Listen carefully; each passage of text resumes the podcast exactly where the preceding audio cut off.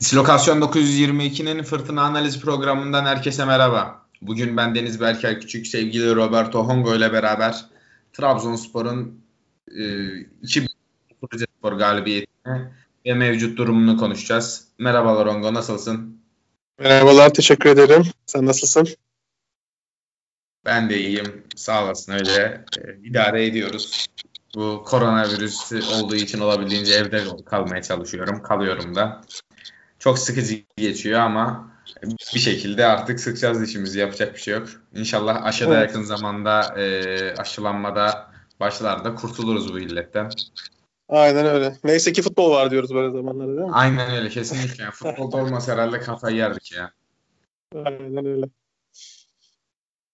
Söylemek istediğim bir şey yoksa maçın değerlendirmesine geçmek istiyorum. Tabii ki başlayalım. Bugün şimdi ilk 11'ler açıklandığında hani bir baktım e, yine Baker'ın olması canımı sıktı açıkçası. Ben haftalardır burada Baker'ı eleştiriyorum yani. Ne ofansif ne defansif anlamda hiçbir şey katmadığını söylüyorum.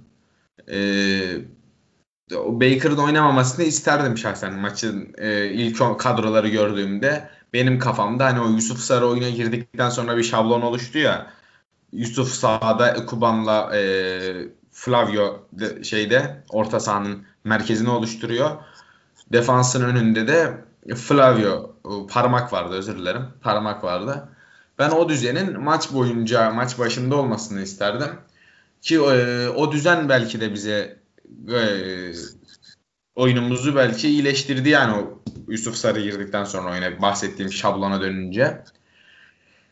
Onun haricinde ilk 11'e dair getirebileceğim bir eleştiri yok. Hoca e, kendi kafasında bir 11 zaten oluşturdu. Onda işte bir tane iki tane değişiklik yapıyor. Canini ismi farklıydı. Canini ben gelmeden önce bir değerlendirme videosu çekmiştim Dislokasyon'un YouTube kanalında. Orada söylemiştim hani bize çok farklı şeyler de gösterebilir. Çok basit golleri de kaçırabilir. İlginç e, yapabileceklerinin e, yapabilecekleri öngörülemeyen bir futbolcu diye bahsetmiştim kendisinden. Ki öyle de oldu. Bugün hani attığı gol kale sahasının içinde 3 kere topa dokundu adam ardı ardına. Yani pek çok futbolcunun yapamayacağı bir şey. Ee, ama baktığında ilk yarıda bomboş pozisyonda to- ayağından aşıp topu kalecinin içine kadar sokup golü kaçırdığını da gördük yani Trabzonspor'un bence yine az forveti olması olmasını istemem açıkçası. Keşke daha iyi bir forvet olsa önünde de o oynasa. Cenni yedek olsa. Ama mevcut forvetlere baktığımızda galiba en iyi forvet Cenni. Umarım e, kendisi bizim işimizi görür. Ha, mevcut takımda ondan önce belki de çok daha fazla problem var. Onları da konuşuruz ilerleyen dakikalarda. Onun haricinde benim ilk 11'e dair söyleyecek bir şeyim yok. Senin ilk 11'lere ve maça dair genel yorumların neler? Yani ilk 11 e, yani az çok beklediğimiz şekildeydi. Yani hocanın kafasında bir e, 14-15 kişi olduğunu düşünüyoruz. Bu 14-15 kişi sakatlıklar, işte korona, kart cezaları derken bu şekilde döneceğe benziyor. Biz Flavio'yu özellikle e, bulunmasında fayda olduğunu yani Flavio'nun kara kaşına kara gözüne değil iyi oyuncu çok üst düzey bir oyuncu olduğu için de değil. E, biz Flavio'nun bu oyun e, şablonu içerisinde ve bu futbolcular söz konusuyken e, orta sahada iyi bir alternatif olduğunu düşünerek sürekli olması yanında e, yorumlarımızı yapıyorduk. Bu anlamda bence bugün oyunda olması oyuna çok büyük şeyler mi kattı? Hayır ama e, bence bir dinamizm getiriyor orta sahaya.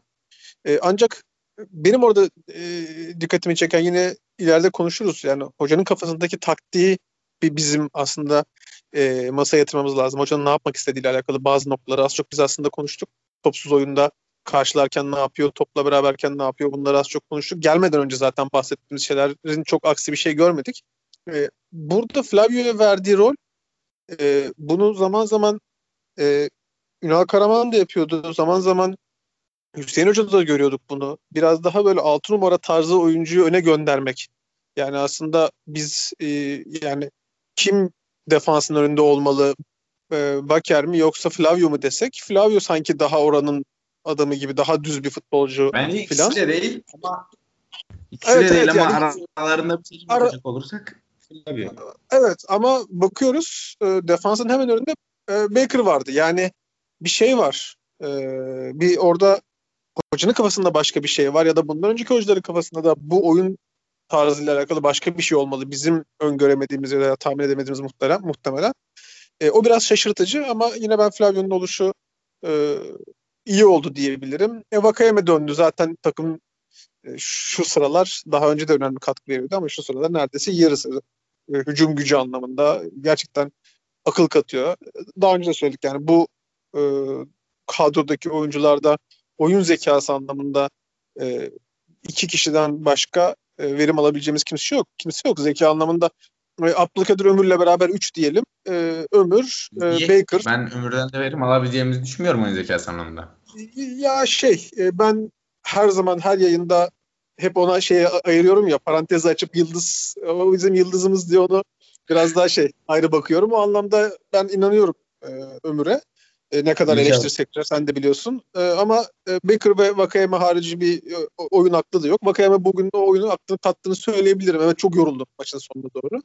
E, ancak onun ötesinde beklenen 11 e, şey iyi oldu. Yani 3 puan. Biz geçen hafta yayını şöyle kapattık. E, hatırla. E, tamam herkes yerden yere vuruyor. Tamam müthiş, müthiş eleştiriler falan var ama 4 maç 8 puan. Bunu nereye koyacağız evet. dedik ve henüz mağlubiyet yok. E, bugün 5 maç 11 puan yaptı. E, yine e, yani belki bıraktığımız yerden de ümitliyiz. Sadece arada bir Türkiye Kupası kazası yaşadık. Onun haricinde şimdilik bence e, işler yolunda diyeceğim ama bunu şöyle söyleyeceğim. Rezerve ederek şöyle söyleyeyim. Bir ortada bir klasik felsefe sorusu var ya e, yarısı dolu bardak. Yani boştan bakanlar için işler hiç yolunda değil. Yani o bardağın yarısına boş diyenler için bir sürü problem var. Ama e, bardağın yarısını dolu görmek isteyenler de için de e, görülebilecek olumlu şeyler vardı. Genel hatlarda böyle bunu söyleyebilirim. Kesinlikle. Yani şöyle de bir durum var. Biz bardağın dolu tarafından bakanlardanız. Ben Trabzon'da yaşıyorum. Buradaki o herkes şey, boş tarafına baktığı için hani onlar gibi olmamanın olmamaya çalışmanın getirdiği bir e, belki reaksiyonla beraber biraz fazla dolu tarafına bakıyorum bardağın. E, zamanında Serkan abi bana sen Pollyanna'sın diyordu. Haklı belki bilmiyorum. Biraz e, bunu abartıyor olabilirim ama gerçekten hani Trabzonspor'un bugüne kadar o bardağın hep boş tarafını görmek, bardak ağzına kadar doluyken bir dudak payı varken bile niye bu dudak payı var diyen insanlar oldu. Ve e, bu bu şekilde pek çok önemli değeri kaybettik yani. Şenol Güneş gibi bir değeri kaybettik e, çok iyi giderken işler. Buna pek çok örnek sayabiliriz.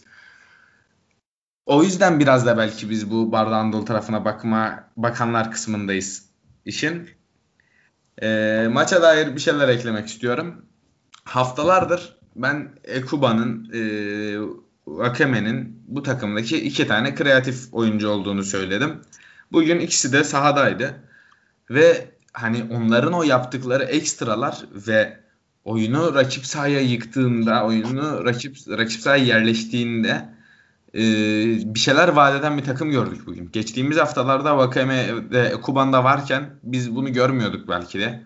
Bugün hani hakikaten mesela 1-0 gerideyken bile bu takım gol atacak. Bunu hissediyorduk. Bilmiyorum sen ne düşünüyorsun bu konuda ama ben net bir şekilde gol e, atacağını vaat eden bir takım izledim bugün sahada. Trabzonspor takımı tabii ki de hücum anlamında bundan çok daha kreatif bir yapıya sahip olmalı ama e, mevcut durumda eldeki oyuncularla e, mevcut orta saha kurgusunda yani bizim orta sahamız şu an 3-4 yıl önce kovulmuş e, söve söve yollanan Aytaç Kara'nın geri gelmesi söz konusu. Öyle bir durumdayız. E, o kadar kötü bir orta saha kurgusu yapısı varken e, öyle tahmin ediyorum. Şu anki takımın durumu, hücumdaki gerek hücumdaki gerek e, savunmadaki durumu, orta sahadaki direnci sorgulanmaz. Ben e, bu konuda hücum oyuncularına tek başına yükün bırakılmaması taraftarıyım. Yani Vakame ve Kurban ne kadar kreatif olursa olsun arkasındaki oyuncuların yetersizliği onları çok etkiliyor. E, bugün onun pek çok örneğini gördük. Parmağın çok net atması gereken bir iki pas vardı Vakame'yi atamadı. Ekuban aynı şekilde. Flavio'nun çok net atması gereken bir pas vardı Vakame'ye atamadı. Hani bu adamlar bu oyuncuları beslemediğinde e, onlar da kreatifliklerini sergileyemiyorlar. Bu sefer direkt takım kısır bir yapıya bürünüyor. E, Trabzonspor'un orta saha kurgusunu çok net bir şekilde düzeltmesi lazım. Trabzonspor'un galibiyet aldığı bir maçtan sonra bile sabaha kadar orta sahasını eleştirebileceğimiz bir durumu var. Umarız bu da düzelir. Ee, bundan başka maçla ilgili bir yorumun var mı? Sanırım yok. Senin eklemek istediğin bir şey var mı maça dair? Ee, şöyle ben e, senin hani kesin e, gol buluruz e, söylemine ilişkin bir şeyler daha ekleyeyim. Ben de maç önünde işte Twitter'a içinden geçen 3-1 yazdım. Bununla alakalı hatta şöyle yazacaktım. Yani ben 2-1 veya 3-1 gibi bir skor bekliyorum yazacaktım. Çünkü burada kafamdaki şey şu. Biz bu adamlardan gol yeriz. E, Skoda yani ilginç bir adam. Bizde olmasını isteyebileceğim türden bir adam. Ee, yani elbet yani belki bizde hani önceki forvetlerle falan kıyaslayamayız ama e, iş görecek bir adam gerçekten. Yani e, koşulları yerinde, hava hakimiyeti var. Bir sürü e, vuruşları iyi falan bir sürü özelliği var. Bir şekilde sıkıştırır diyordum. Ve biz de Vakayeme sahadayken, Ekuban iyi durumdayken işte döndü sakatlıktan bir şekilde e, ve bu maçı kazanacağımızı düşündüğüm için 2-1-3-1 gibi skorlar e, geçti aklımdan. Senin dediğini aynen düşündüm. Maçtan önce de düşündüm, maç sırasında düşündüm. Biz bir şekilde gol bulacağız e, dedim. Bunun rahatlığının olması da çok güzel. Yani bu rahatlıkla maç izlemek e, uzun zamandır olmayan bir şeydi. Bu anlamda bunun olması tamam. da hoş, hoşuma gitti. Evet yani e, uzun zamandır biz bu durumu göremiyorduk Trabzonspor'da. Avcı varken de ondan önce Newton varken de geçen sezonun son haftalarında da e, böyle bir yapı ne yazık ki yoktu. Hücuma gol atacağız diye bir yapı yoktu. İşte geçen yıl son haftalarda hatırlarsın Sörlot'un birkaç ekstrasıyla gol buluyorduk. E, ya da Wakame'nin birkaç ekstrasıyla gol buluyorduk ama direkt oyun anlamında gol atacağını vaat eden bir takım görüntüsü yoktu ne yazık ki.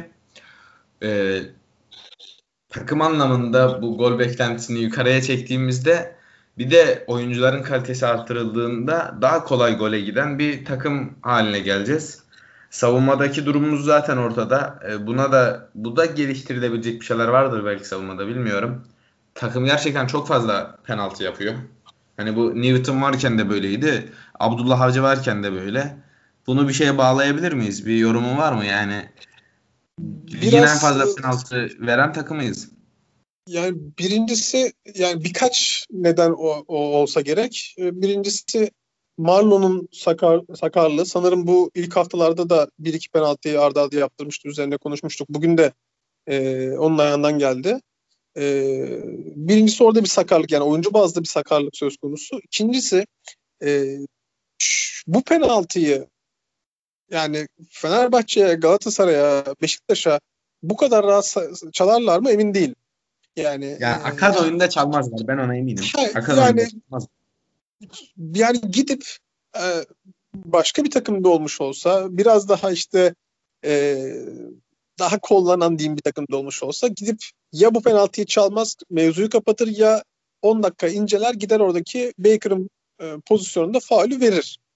E, yani Bilmiyorum, belki izleyip doğruyu bulurlar ona bir şey diyemem ama akan oyunda ben o penaltıyı direkt çalamayacaklarına eminim. Yani. Çala, çalamazlar işte ama bize çalıyorlar. Yani şimdi burada bir e, bir şey dediğim gibi oyuncu sakarlığı ama hani hakemlerin de bizi çok kolay penaltı çalıyor olmasının da bir şeyi var. Bu kadar fazla penaltı çalınması e, duruma. Yani sen hata yapamazsın. Sen hata yaptığın zaman ne işte e, senin federasyondan ne saha içerisindeki hakem asla senin lehine bir şey yapmayacak yani. Sen bütün her şeyinle evet. kusursuz olmalısın. Hani hep dile getirilen Trabzonspor taraftarları tarafından dile getirilen bir şey var. Sen sahaya çıkınca hakemi de yeneceksin. E, rakibi de yeneceksin vesaire vesaire. O anlamda ben sadece e, bir nedene bağlamıyorum. Birkaç nedeni var. İşte bu bahsettiğim nedenler var. Öte yandan yanlış bilmiyorsam bugün bu seneki ilk penaltımızı kazandık. Evet, Hafta içerisinde Adana, Adana Demir maçındaki kazandığımız e, Türkiye Kupası'nı saymazsan ligdeki ilk penaltımızı kazandık. E bu evet. da işte meseleyi az çok ya biz bu kadar tamam hani özellikle son 3-4 haftadır ceza sahası içerisinde daha az oynuyoruz ama bu kadar da değil. Hani ama şöyle bir şey var yani. Her... Ben söylemeliyim. Trabzonspor penaltı da beklemedi. Ya işte o hep bahsettiğimiz şey. Yani biz o isyanı şey yapmıyoruz. Burada e, ne yazık ki hakemler vücut dilini fazlaca önemsiyorlar. Oyuncuların vücut dilini fazlaca Yo, ben onu önemsiyorlar. kastetmedim. Tabii, Yani penaltı beklemeden kastım şu. Trabzonspor hani hücum anlamında penaltı pozisyonuna girebilecek Evet, evet. e, bir durumda bile değildi belki de. Hücumda o kadar Ama e, öyle de- kısır, e, aciz bir takım vardı. öyle öyle ama sonuç 4 haftadır öyle. Yine hani e, başlangıçta e, üretemesek de ceza sahası içerisinde sıklıkla bulunduğumuzda bugün şimdi e, mesela e, Hugo'nun pozisyonuna ne, diyeceksin yani e, o pozisyonda sen maruz kalmış olsan çalacak hakem. Yani, Yani sen doğru. sıç, sıç, sıçrayan bir oyuncu iti veriyorsun yani. Bu kadar tamam bulunmuyoruz o kadar fazla cezasının içerisinde ama e, olanlarda da alamıyorsun ki penaltıyı. Yani burada yine ister istemez dönmeyelim hakem mevzusuna ama sadece de oyuncuların ya da defans kurgusunun e, hatası yok burada. Çok rahat çıkan düdüklerin etkisi var. Kesinlikle katılıyorum. Ee, ama yani şunu da söylemeliyiz son olarak. Hakem kararlarının yanında Trabzonspor takımının bugüne kadar rakip kaleden uzak oyununun da bu penaltı verilmemesinde e, bir etken olduğunu unutmamak lazım. Kesinlikle. Bugün e, galibiyetten sonra Ömer Sarıoğlu Trabzonspor'da e, yönetici çıktı açıklama yaptı. Açıklamalar yaptı.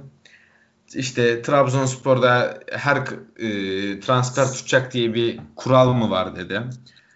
Saha içinde yapılanlara odaklanıyoruz, sonuca odaklanıyoruz. Ekonomik olarak kulübü nereden aldık, nerede nereye getirdik bunları unutuyoruz dedi. Şimdi Trabzonspor'a ekonomik olarak getirdikleri nokta kesinlikle harika. Buna bir şey diyemeyiz e, aldıklarında hani kayyum atanması söz konusu olan bir takım vardı. Her gün 15 yıl önce futbol oynamış topçunun bile maaşını istediği bir takım vardı. Bir e, euro bazlı olarak baktığında e, çok net bir şekilde bundan daha fazla borcu olan bir takım vardı. O günden bugüne 35-40 milyon euro gibi bir oyuncu satışı yaptık. Bunun yanında pek çok e, seyirci geliri arttı gelirler artırıldı, sponsorluk anlaşmaları yapıldı. Borçlar net bir şekilde azaldı. Ben bunu bunun aksini iddia eden zaten yani e, taşa döner çünkü kanıtlar var. Öyle bir şey yok. Net bir şekilde borçlar azaldı. Ama Trabzonspor'da şimdi borçların yanında saha içi biz durumu nasıl e, göz ardı edelim? Ayrıca saha içi durumla ekonomik durum birbiriyle ilişkili değil midir? Yani plazaya ödenen 700 bin euro e, ya da Diabate'ye ödenen 2,5 milyon euro. Bu paralara baktığımızda saha içindeki etkileri, verilen paraların saha içindeki etkileri senin ekonomik dur- durumunda belirlemez mi? Geçen yıl Sörlot'a da 1,5 milyon euro maaş verildi. Çok güzel dedik. Neden? Saha içinde iyi işler yaptı. Bu yıl Diabate'ye de 1,5 milyon euro maaş verildi. Sabah akşam eleştiriyoruz. Neden? Saha içinde çok kötü bir oyuncu pro- görüntüsü çiziyor. Yani saha içiyle ekonomiyi birbirinden fazla ayırmayı ben çok yanlış buluyorum. E, ikinci bir nokta bu yönetici Ömer Sağaroğlu'nun açıklaması konusunda. Şimdi burada sadece kesinlikle Ömer Sağaroğlu'na değil tüm yöneticilerin bir problemi var. Trabzonspor kazanmadıkça bir insan evladı yönetiminden çıkıp kameraların karşısına geçip soruları cevaplamıyor. Kameraların karşısına geçip özgürce konuşmuyor. Ha, kazandığında da kimin karşısına konuşuyor onu da seçiyorlar zaten. E, gidip kendi istedikleri gibi soru soracak. Kulüpte çalışan bir muhabirin önüne geçip soru sorduruyorlar. Ha, bu da ne kadar etik, nasıl bir etik anlayışları var anlamış değilim. E, medyadan nasıl bu kadar uzak olmayı başarıyorlar? Nasıl bu kadar şeffaflıktan uzak olmayı başarıyorlar? Onu da anlamış değilim. Yönetimin bu konuda çok ciddi bir problem var. Ee, hiç şeffaf değiller. Ne oluyor, ne bitiyor hiç haberimiz yok. Ünal Karaman gönderildi neden bilmedik. Hüseyin Çimşir getirildi neden bilmedik. Çimşir gönderildi neden bilmedik. Newton geldi niye getirildi bilmedik. Gönderildi neden bilmiyoruz. Avcı ne hedefle getirildi yine az çok onu anlattılar. Yani neyi neden yaptığını açıklamayan bir yönetimle karşı karşıyayız. Ee, şeffaflık konusunda ciddi problemleri var bu yönetimin. Ben bu açıklama mevzuna bu yüzden biraz fazla takılıyorum. Yani kaybettiğinde bile çıkıp konuşman lazım. Kazandığında da herkese konuşman lazım. Orada 4-5 tane mikrofon olması lazım önünde. Bir tane değil. Seçtiğin bir adama konuşmaman lazım. Bu konuda da bir takım problemler var. Senin yorumların neler e, yönetimin bu tutumuna karşı? Ben senin açtığın iki başlık üzerinden gideyim. Ee, birinci başlığı şöyle açtın. Bu yönetim maddi anlamda başarılı mı ya da saha içerisindeki durumlar anlamında başarılı mı? E, şöyle bakabiliriz bu mevzuya. Bütün konular hakkındaki değerlendirmemizi yaparken her ne olursa olsun bunun içerisine futbol dışında e, dahil ediyorum. Herhangi bir durumun e, iyisini, kötüsünü vesaire tartışırken iki soruyu e, sormamız gerekiyor. Yani iki konuyu bağlamından ayırarak bunları değerlendiremeyiz. Bir, zaman. iki mekan.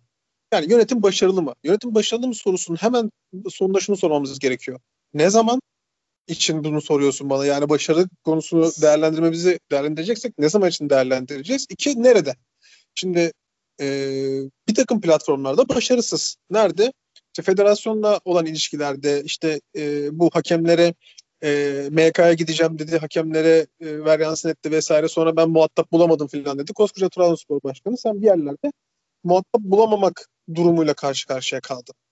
Ya da işte e, Alanya Spor maçı e, gittin orada oyunlara geldin. Belki şeyi verdin. O şampiyonluğu verdin orada yaptığın hamlelerle. E, ondan sonra kupa maçında bunun işte el kol hareketleriyle falan e, öcünü şunu aldın kendince ama e, ortada bir sorun var. Yani hani nerede ben e, ne zaman sorularını soracaksak bağlamından koparmayacaksak e, buralarda başarısızsın. Ama geçtiğimiz sene saha içerisinde dönersek uzun zamandır gelmeyen e, bir kupa e, yani bırak ligi vesaire herhangi bir kupa e, anlamamıştı. Türkiye kupasını aldı. E, başarılı olduğunu söyleyebiliriz. Ne zamanına bakalım finansal açıdan değerlendirelim.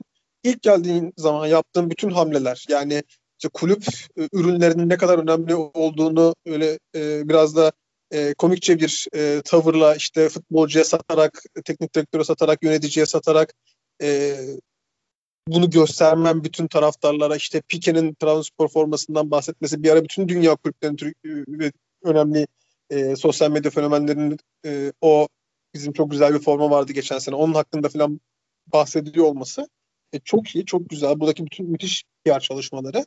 O zaman buraya bakıyoruz. Bu süreç iyi. PR anlamında işte e, taraftarla ilişki anlamında e, influencerlarla ilişkiler anlamında, diğer kulüplerle ilişkiler anlamında her şey güzel. E, bugün geliyorsun az önce bahsettin sen. E, taraftar yokmuş gibi davranan bir yönetim. Taraftar sadece kulübe işte e, taraftar alınıyor olsa statlara bilet alan ya da gidip işte e, transport storelardan ürün alan, e, para veren, işte token alan, ne işe yarayacaksa tokenları alan bir e, birisi haline gelmiş oluyor ve sosyal medyada gereksiz bağıran bir kitle var. Keşke olmasa diyeceksin nerede neredeyse. Öyle bir durum haline getirdim. O zaman ilk e, başıyla sonu arasında ciddi bir fark var diyebiliriz Transpor yönetimi. Finansal anlamda da öyle. Güzel işte hamlelerin çok iyiydi. Geldin ö- önemli e, maliyetleri azalttın. İşte Sörlot gibi bir e, değeri e, yakaladın. Sonra onu iyi fiyat sattın. Yusuf'u öyle ya da böyle iyi fiyata sattın vesaire. Ve ondan sonra döndün. Herkesten yani şimdi Sörlot kötü bir kariyerden sonra o kariyeri Trabzonspor'da döndürdü. Ama sen bütün herkesi öyle yapacak, öyle olacakmış gibi davranamazsın. Yani bugün yapılan bütün transferler acaba döner mi transferi ki Sörlot zamanında yapılanlar da öyleydi. Andusic falan dediğimiz adamlar PTT'de forma giyemedi. Sen belki e, şey diyorsun hani bunu belki dön, döner. Hani bu adama Wonderkid gözüyle bakılıyordu. Bir tane daha var. E, ismini unuttum. Şaki'den bir yere Şaki'de oynamıştı vesaire. Ha o mesela Avdiay. Hani Wonderkid ben belki bunu döndürürüm ama olmuyor. Yani herkesten sorunlu çıkartamazsın. Bu işin planı programı böyle olması gerekiyor. oyuncular alabilirsin. Hani böyle oyuncular alırsın adamın kariyerini döner falan güzel olur ama bu oyuncuların üstüne planlama yapamazsın yani. Elbette. Şu, Bunlara bel bağlayıp sezona başlayamazsın. Kesinlikle şöyle yani e, takımın bir şeyi olur. E, planı ve işte e, hem transfer planı anlamında plan hem de takımın oyun planına uygun transferlerin yapılması anlamında bir gidişat olur. Bu tip riskler de hatta bazen fazla para verilerek alınabilir. Bu risklerde problem yok. Ama sen takımı bunlarla dolduramazsın. E, bugün takımda Baker'da, Afobe'de, işte Cenni'de tamamı ya tutarsa işte bir sorunlat olursa döndürürse hani Premier Lig'e tekrardan bunları satabilir miyim? Veya başka Avrupa'nın bir yerine bak bu e, Premier Lig'deydi eskiden. Bugün işte biz burada pa- parlattık şu kadar gol attı bu kadar asist böyle oynadı deyip satıp satmayı beklediğin insanlar. Ee, böyle olmaz. Hal böyle olunca e, bütün olumlu şeyleri belki bütün yani ne bileyim 10 madde sayacaksak 8 tanesini e, işin başlangıcında iyi yapan yönetim e, şu an neredeyse 8 tanesini 10 maddenin 8 tanesini kötü yapıyor. Durum bu bence. Evet yani kadro planlamasında ciddi problemler var. Buradan e, şeye geleceğim. Hafta arası hoca Adana Demirspor mağlubiyetinden sonra kadro planlamasında ve kadro kalitesinde sorunlar var dedi. Ben bu açıklamaya ilişkin bir iki yorum yapmak istiyorum. Yani kesinlikle kadro planlamasında ciddi sorunlar var. Biz bunu zaten haftalardır, aylardır anlatıyoruz. İşte gerek orta sahadaki oyuncu sayısı eksikliği, gerek takımdaki e, gereksiz stoper sayısı fazlalığı, takımdaki e, bek rotasyonundaki eksiklik, sol bek rotasyonundaki eksiklik. Pek çok problemi daha sayabiliriz. Kadro kalitesinin zayıflığından zaten bahsetmeye gerek yok.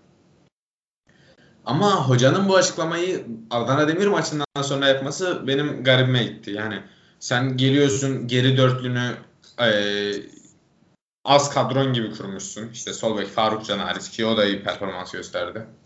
Orta sahanın ilk 11'de oynaması söz konusu oyuncularından kurmuşsun neredeyse.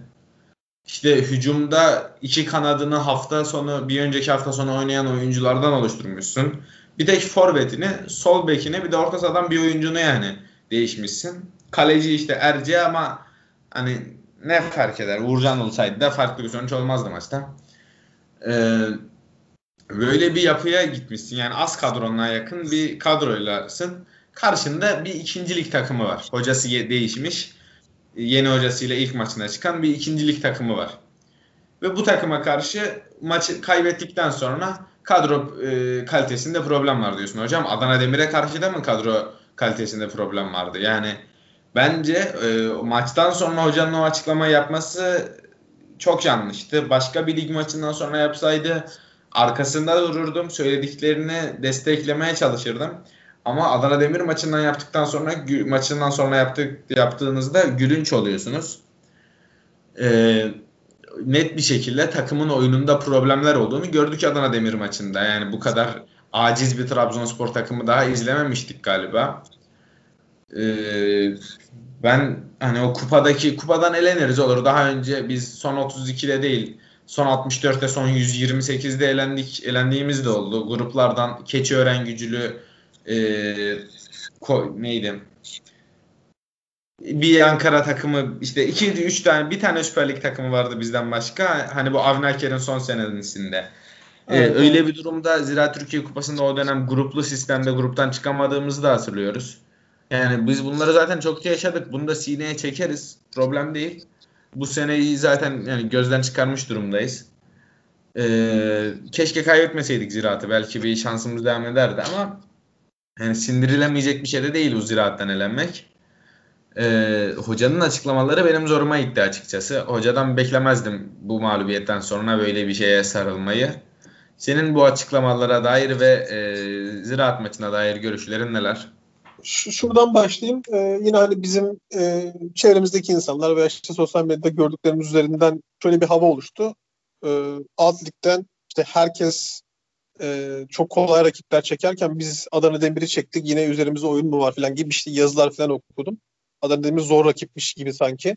Ee, belki Adana Demir çekilebilecek en iyi rakiplerden biriydi. Eğer takip edenler varsa Adana Demirspor son 4 maçında bir galibiyet aldı.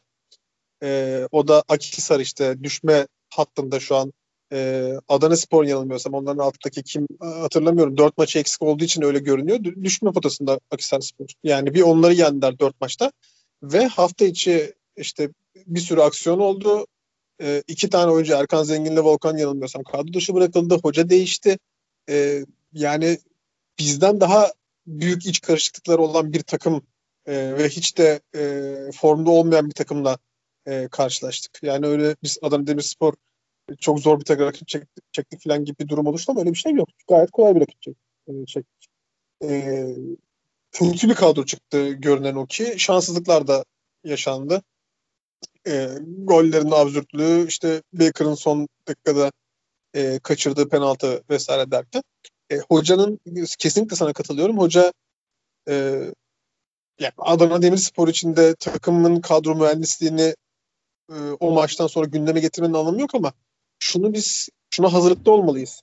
Hoca en azından bu takım içerisinde kaç kişilik kadro? 20 kişilik kadro. En azından 10 tanesini 11 tanesini yarısından fazlasını kendi almadığı müddetçe yani devre arası operasyon 3-4 oyuncu bir dahaki seneye başlarken hoca başımızda olursa yine bir 5-6 oyuncu alıp da neredeyse bu takımın yarısından fazlasını kendi istediği oyunculardan, satın aldırdığı oyunculardan oluşturmadığı müddetçe her puan kaybından sonra, her mağlubiyetten, her elenmeden sonra bunu söyleyecek. Kaçınılmaz. Yani şimdi biz e, taraftar olarak Trabzonspor'a bakıyoruz. Trabzonspor'un bir öyküsü ve kariyeri ve bir gidişatı bir yerlere var. E, hoca olarak da hocanın da kendi e, kariyerini de inşa etmesi söz konusu bir yerden. Yani hoca şu an Trabzonspor'daki olan biten hadiseyi üzerine alacak değil. Bu, bu takımı ben yapmadım diyecek. Bir sonraki açıklamasını söyleyeyim biz. Mağlup olduğumuz zaman bu takımı ben yapmadım diyecek. Ee, o anlamda bunu ister istemez söyleyecek. Ee, oradan kaçamayız. Ee, bu anlamda beklediğim açıklamayı da diyebilirim bu ve daha yenilerine de hazırlıklı olmalıyız. Ne zaman ki biter bu iş, ne zaman tam anlamıyla her şeyden hocayı suçlayacağım zaman o da hocanın kendi transferlerini yaptığı zaman. Belki o zaman da işte parasal mevzulara bu sefer atıfta bulunacak. Çünkü tam olarak istediği adamlardan bir liste verecektir.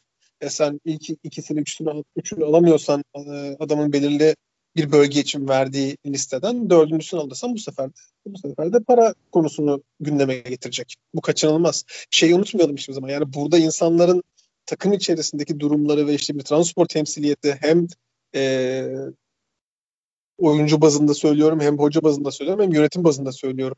Tamam cebimizde kalsın ama bu adamların kişisel kariyer öykülerini de unutmayalım. Bu kişisel kariyer öyküsü içinde bir şeyler söyleyecek bu insanlar. Kesinlikle yani e, bu adamlar Trabzonspor'la özdeşleşmiş isimler değil zaten. Abdullah Avcı'dan hani gelsin burada Trabzonspor efsanesi gibi hareket etsin. Eline önüne verilenle oynasın. Öyle bir beklentimiz yok. Zaten bir e, olay anlatayım Trabzon'da yaşadım. İşte berberdeydim ben. İki yan koltuktaki bir abi dedi ki e, Abdullah Avcı'yı getirdin de yarın öbür gün senden transfer isteyecek. Newton istemezdi. Yani Avcı'nın gelmesini bu şekilde yadırgayan e, bir mantık.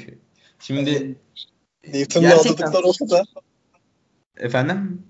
Newton'la aldırdıkları ortada işte Newton'la beraber gelenler. Yani ve aldırmadıkları. Ve hem onun aldırdığı topçudan verim alamayınca verdiğim para da boşa gidiyor. Yani e, başarılı ben de dedim ki abi başarılı yapacaksa transfer yaparız dedim. Ne olacak? Bu sefer e, kendi maaşı ödenmezse takımı antrenmana çıkarmayacağını falan söyledi. Ben dedim abi Allah aşkına bu Trabzonlu olmayan adamların gelmemesini sağlamaya çalışma işini bırakın dedim. Bırakın biraz da onlar gelsin daha e, dışarıdan daha iyi görürler bizi dedim. İşine olmadı büyük ihtimalle ama öyle bitti orada o tartışma. Yani Trabzonspor'da ben e, Abdullah Avcı ismini daha önce işte yaşanan Ersun Yanal faciasıyla benzeştiren pek çok isim olacağını daha doğrusu tahmin eden pek çok isim oldu. Ee, hani bilmiyorum belki şartlar olarak baktığında bir benzerlik kurabilirsin ama ben Abdullah Avcı'nın oyun aklına, futbol aklına çok güveniyorum. Hani Newton'un futbol aklı hakkında bir bilgim yoktu. Çimşir'in futbol aklı hakkında bir bilgim yoktu. Ünal Karaman'ın futbol aklı hakkında yine yani kanıtladığı bir şey yoktu. Ee, ben Avcı'nın futbol aklına çok güveniyorum. Aldıracağı oyunculara da güveniyorum. Ee, aldıracağı oyuncularla oynatacağı topa da güveniyorum. Ben hocanın kesinlikle e, arkasındayım. Kupa kaybedilmiş olabilir. Ee, ilk defa yaşamıyoruz bunu. İki sezon önce her şey güllük güllük gülistanlıkken Kara e, kimdi? Ümraniye Spor'a değil mi? Evet, Ümraniye evet, Spor'a elenmiş. Bu bizim ilk defa yaşadığımız bir şey değil. Ee, kupadan elenmek sindirilebilir ama dediğim gibi hocanın açıklamaları hoş değildi. Bu arada iyi bile olabilir. Yani yine hadi oynayalım pol. Ee, 40 tane maç yapılacak. Covid durumu e, çok acayip bir periyoda evet. gireceğiz. İşte e, üç günde bir maçlar olacak vesaire takvimin yetişmesi için e, sene sonunda Avrupa Şampiyonası var. Çok ilginç e, bir işte bu İngiltere'de Premier Lig'deki Boxing Days, Days olur ya böyle bir e, yılbaşı e, arifesinde başlayıp devam eden. Ona benzer evet. günlere gireceğiz. Belki hani bu sene için kupadan e, elenmiş olmak e, hem giderler anlamında işin mali kısmı anlamında hem de bu bahsettiğim sıkışık e, takvim dolayısıyla iyi bile olabilir. Bu arada söyleyelim hani yıllardır çok yakından takip edenler kulüp ismi vermeyeyim. Bazı kulüpler çok net bir şekilde Türkiye Kupası maçlarına elenmek için çıkarlar. Çünkü maliyet kar, e, onu şey yapmaz, kaldırmaz. Bu işte tamamen maliyet gözüyle bakan, çok da fazla taraftar olmayan ve taraftar baskısını hissetmeyen takımlar bunu yaparlar. Bu biz evet. bunu yaptığımızı söylemiyorum elbette ama bazen bu işler e, yani e, şerden hayır doğar ya. Hani belki bu şerden, bu kötülükten belki bir hayır doğabilir. Buna da iyi yandan bakalım. Ya Trabzonspor olarak e, bizim bulunduğumuz her ortamda her kupaya talip olmamız gerekiyor. Kesinlikle, kesinlikle, kesinlikle. Yani orada şey ya. yapmaya çalışmıyorum. Ee, yani e, iyi oldu, elendik. Onu söylemeye çalışmıyorum ama hani artık bitti, elendik ya. Bir de şey yapalım. Hani, yani böyle bakalım diyorsun. Böyle yine hani madem başladık Hollandacılığa e, hani belki de daha hayırlara vesile olacak. Yani dediğim gibi bu sıkışık takvimde e, 3 5 8 10 maç daha eksik yapacaksın. E, keşke hani, hani gidelim sonuna kadar e, gitmiş olsaydık. Keşke kupayı almış olsaydık. Orada hiç yani şey yapamam burada iyi ki elendik demek istemiyorum. Ama işin de bu yolu da var. Hani oraya bir çentik atalım istiyorum. Her şeyin iyi bir, olumlu bir tarafı var. Bunun da var. Ee, zaten 3 gün sonra hemen 3 gün sonra Hatay'a karşı maçımız var saat 4'te. evet. Salı günü. Zorlu bir fikstür bizi bekliyor ama şunu söylemek lazım yani belki oyuncu anlamında kalite anlamında problemler olabilir. İşte ama yine de oyuncuları birbiriyle hani yer değişe değişe oynatma konusunda yapabileceğimiz bazı şeyler var işte. Gerek Yusuf Sarı e, oynar bir gün. Bir gün Baker oynamaz. Bir gün Parmak oynamaz. Bir gün Flavio oynamaz. Marlon'u dinlendirirsin. E, Faruk Can'ı oynatırsın. Bu arada Faruk Can'a ben parantez açmak istiyorum. Hafta içi iki maçta ben çok beğendim Faruk Can'ı. Yani bir güven veriyordu bana. Ne düşünürsün bilmiyorum. Sol bek. Evet evet de e, sen çok beğendim deyince e, yani çok aşık değil. Ben çok kötü demek istemedim ama şey, yani yani Trabzonspor'un sol beki olur mu? Zor. Ee, zor yani hani şeyler oyuncularımız e, Faruk Faruk 20 yaşında falan herhalde. Ee, Faruk hem 20 hem, olabilir. Bakacağım. Ha, yani şeydi değil öyle 17 hani Bulut'ta ilk başına falan çıkarttı. Bir 20 yaşında falan vardı hatırlıyorum. E şimdi Faruk Can e, da da gördüğüm şey, Kerem'de de gördüğüm şey, e, Safa'da da gördüğüm şey e, çok çabuk e, yıpranıyorlar. E, çok güçsüzler. Çok çabuk düşüyorlar oyundan. E, ve sertliğe ve o ikili mücadele falan gelemiyorlar. E, neden iyi bakmıyorlar mı kendilerine? Kulübün hep o bahsettiğimiz bunu hazırlayan departmanıyla alakalı bir sorun mu var? Doğru zamanda bu insanları sahaya atmıyor muyuz? Biraz da kendilerinde var. Serkan atıyorsun sahaya takır takır oynuyor çocuk. Hiç fiziksel olarak ikili mücadelede falan tamam hani çocuk şey görünüyor ufak tefek görünüyor ama hiç geri adım atmıyor. Doğru. Orada mesela Serkan'a bakıyorsun canavar gibi çıkıyor. Mücadelesini veriyor. Basıyor da e, vücut vücuda veriyorsun. Ama Faruk'a bakıyorsun e, öbürü saydığım işte e, Kerem ve Safa'ya yani e, bir hani bir istasyon idmanı olur da böyle sonuna şeyin kalmaz ya derman onun gibi yani iki, üçüncü, dördüncü hamle yapamıyor adam. İşte Sefa öyle olmuş olsa Kerem çıkartamadı sanırım Sefa'yı pozisyonda vurmaya çalıştı kalenin dibinde sol tarafta. E, atacaksın golü konuyu kapatacaksın adam gitmiyor ya güçsüz. E, yani o anlamda Safa'yı güçsüz buldum şey var mı hani kumaş mı dersen Trabzonspor'da diyor hani e, bazen öyle geyine deniyor. Sokaktan çevirdiğin adamı zaten hani, ya da bilmem ne lisesinden getirdiğin adam bir sürü bunlardan var dedi. Doğru yani. Burada bir genetik bir Tabii canım şey, kesinlikle yalan. Orada, yani orada bir adamın kumaşıyla alakalı bir şey değil ama üst tarafta oynadığın zaman kumaş yetmiyor. Vücudun olacak, fiziğin yerinde olacak, kondisyonun yerinde olacak. E, bir kere şey mental olarak e, hazır olacaksın oralara filan. Ben hazır bulmadım. Yani daha Trabzonspor'un sol bekini olmayı bırak hani Marlon'u yani şöyle bir şey düşün. Şimdi sen Kamil Ahmet'i falan sol tarafa koyuyorsun. Ee, şimdi sol tarafta Kamil Ahmet, Marlon iki kişi saydık. Bir de yanına Faruk koy. Ee, Faruk bunların üçüncüsüne gelir falan. Yani hani yani oraya e, devşirilen Kamil Ahmet'ten Kamil Ahmet'i kesemez. Ama o mevkinin oyuncusunun direkt oralarda ikinci adam olmasını artık yani, Trabzonspor yaş... takımının oyuncusu mu? İlk 11 oyuncusu değil. Ona, o evet. konuda hem fikiriz. Ben Trabzonspor takımının bek rotasyonunda bulunabileceğini düşünüyorum. Hani oynadığında yani. ben Abdurrahim oynadığında korkuyordum. Hiç güven vermiyordu gerçekten. Ya da işte Hüseyin Türkmen oynadı, oynadığında güven vermiyordu. Ama Farukcan oynadığında hani en azından lan bu maçta işimizi görür diyebileceğim bir oyuncu. Valla bulunsun mu bulunur. Hani bunları tabii maaş falan şeylerle falan değerlendirmek lazım ama hani sol bek hani bana takımdan bul desen işte sırayla Marlon, Kamil Ahmet hatta Türkmen filan yazarım. Faruk'tan biraz biraz daha sonralara gelir gibi geliyor bana ama tabii şey ilk bir maç ve işte e, takımın durumu falan ortadayken de e, peşin yargıda bulunmak da istemem. E, şimdilik be, ben de şey tam oturmadı kafamdır diyebilirim. Ya ben en azından maç özelinde konuşmam gerekirse tabii ki eksikleri var Faruk Can'da. Trabzonspor altyapısındaki altyapısından çıkan her oyuncunun eksiği var. Yusuf Yazıcı'nın da çıktığında çok eksiği vardı. Abdülkadir Ömür'ün hala var. Ee, Serkan'ın var. Kerem'in var. Safa'nın var. Tüm oyun, yani ben şurada çok diyorum Trabzonspor altyapısı için. Trabzon şehri bir maden. Trabzonspor altyapısı çok, e, e, o madeni çok kötü işleyen bir fabrika. İşleyemeyen bir fabrika. Yani iyi sondaj etmen lazım. Mahallelerin arasına girip yetenekleri bulman lazım. Hani Hammandralı bile böyle bulunmuş hikayeye göre. Ee, bulduğun yetenekleri Türkiye'nin en iyi teknolojisine sahip sahalarda e, daha saha olarak daha doğrusu en üst seviye sahalarda onun dışında teknolojik olarak onların durumlarını ölçen artık alet edevatlarla e, onları geliştirebileceğin, onları analiz edebileceğin bir ortam oluşturman lazım. E, oraya iyi futbol aklına sahip altyapı hocaları getirmen lazım. Gerekirse eski Trabzonspor efsanelerini getirmen lazım.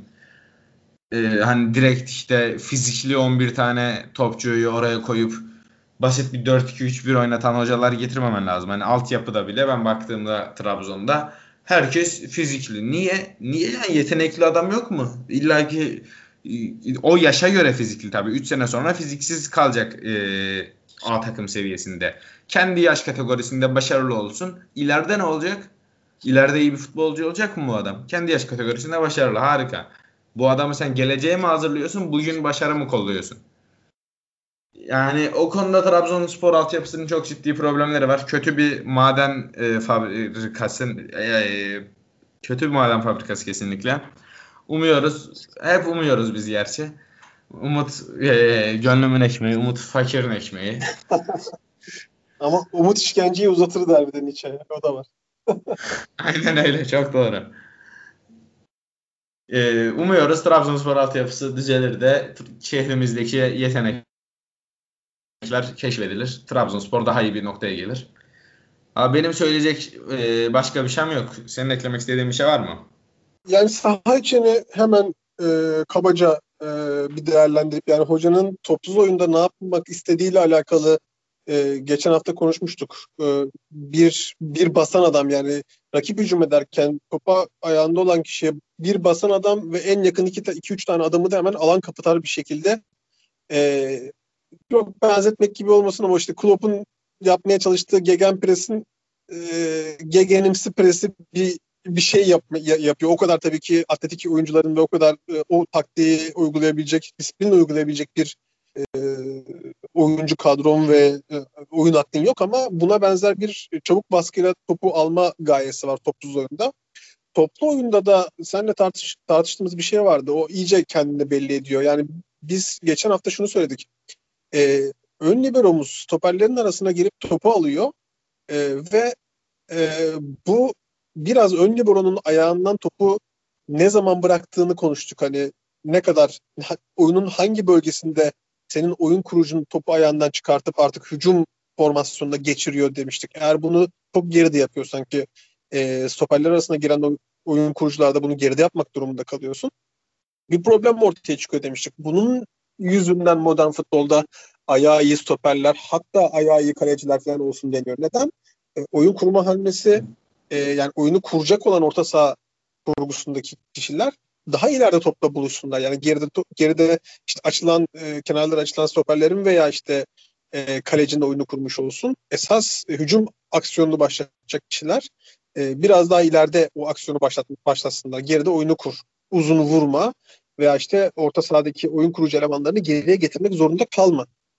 E, böyle söyledik. Abdullah Avcı e, bu şeyde ısrarcı. Yani stoperler kurmayacak oyunu. Ayakları ne kadar iyi olursa olsun ki ikisinin Halbuki ayakları da iyi stoperdir. Çok iyi ama e, bunu yapmayacak belli oldu. Tahmin ediyorum. Bugün gözlemlediğim, geçtiğimiz haftalarda gözlemlediğim şöyle bir durum var. Stoperleri e, Abdullah Avcı'nın klasiği e, orta, kanatlarından bir tanesi neredeyse forvetten daha önde konumlanırdı geçmiş takımlarında. Şu an onu o oyunu oynayacak kişi yok herhalde. Onun kafasında öyle bir kanat oyuncusu şu an olmadığı için bunu yapamıyor. Ama tahmin ediyorum e, hoca bir kanat oyuncusu falan isteyecektir ileride. Bunu yaptıracak bir adam isteyecektir. Biraz daha forvetten bile önde konumlanan bir kanat oyuncusu. Bir de e, oyun kurulumu sırasında ileri gönderebileceği bir bek, ortaya doğru yanaştırabileceği diğer bek. Mesela işte Marlon'u e, ileri gönderip Serkan Hasan'ı ortaya doğru yanaştırıp bir e, oyun formasyonunda geçmeyi düşünüyoruz. Bunu yapmanın yolu da ön liberoyu stoperler arasına çekmek oluyor. Yani ön libero stoperler arasında çektiğini çekip beklerden bir tanesini ileri gönderip öbürünü ortaya yanaştırdığın zaman e, bir hücum aksiyonu alıyorsun. E, benim gözlemlediğim ki hani bunu buna bakmaya devam edeceğim. Acaba bunu mu yapıyor? E, kuvvetle muhtemel bunun arayışında. O oyun başlangıcının arayışında.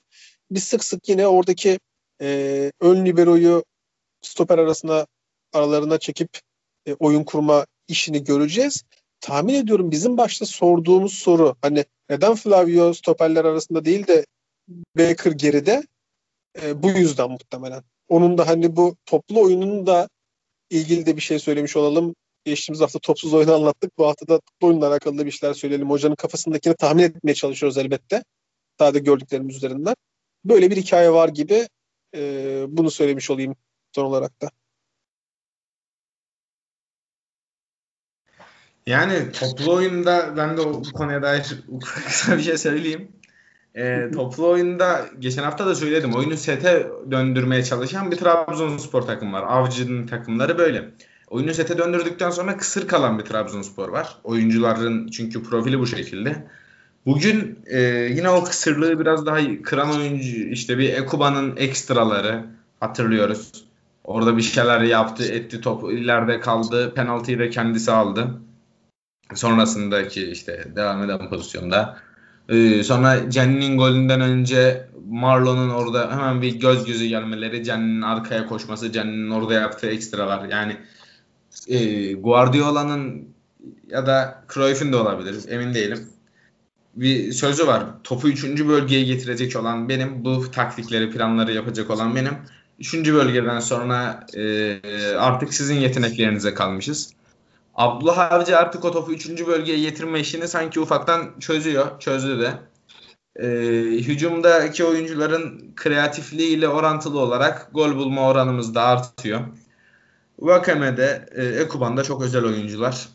E, bir de iyi bir forvet alınırsa, orta saha kurgusu da düzeltilirse Trabzonspor yine önümüzdeki sezon kafayı oynayan bir takım haline gelecektir.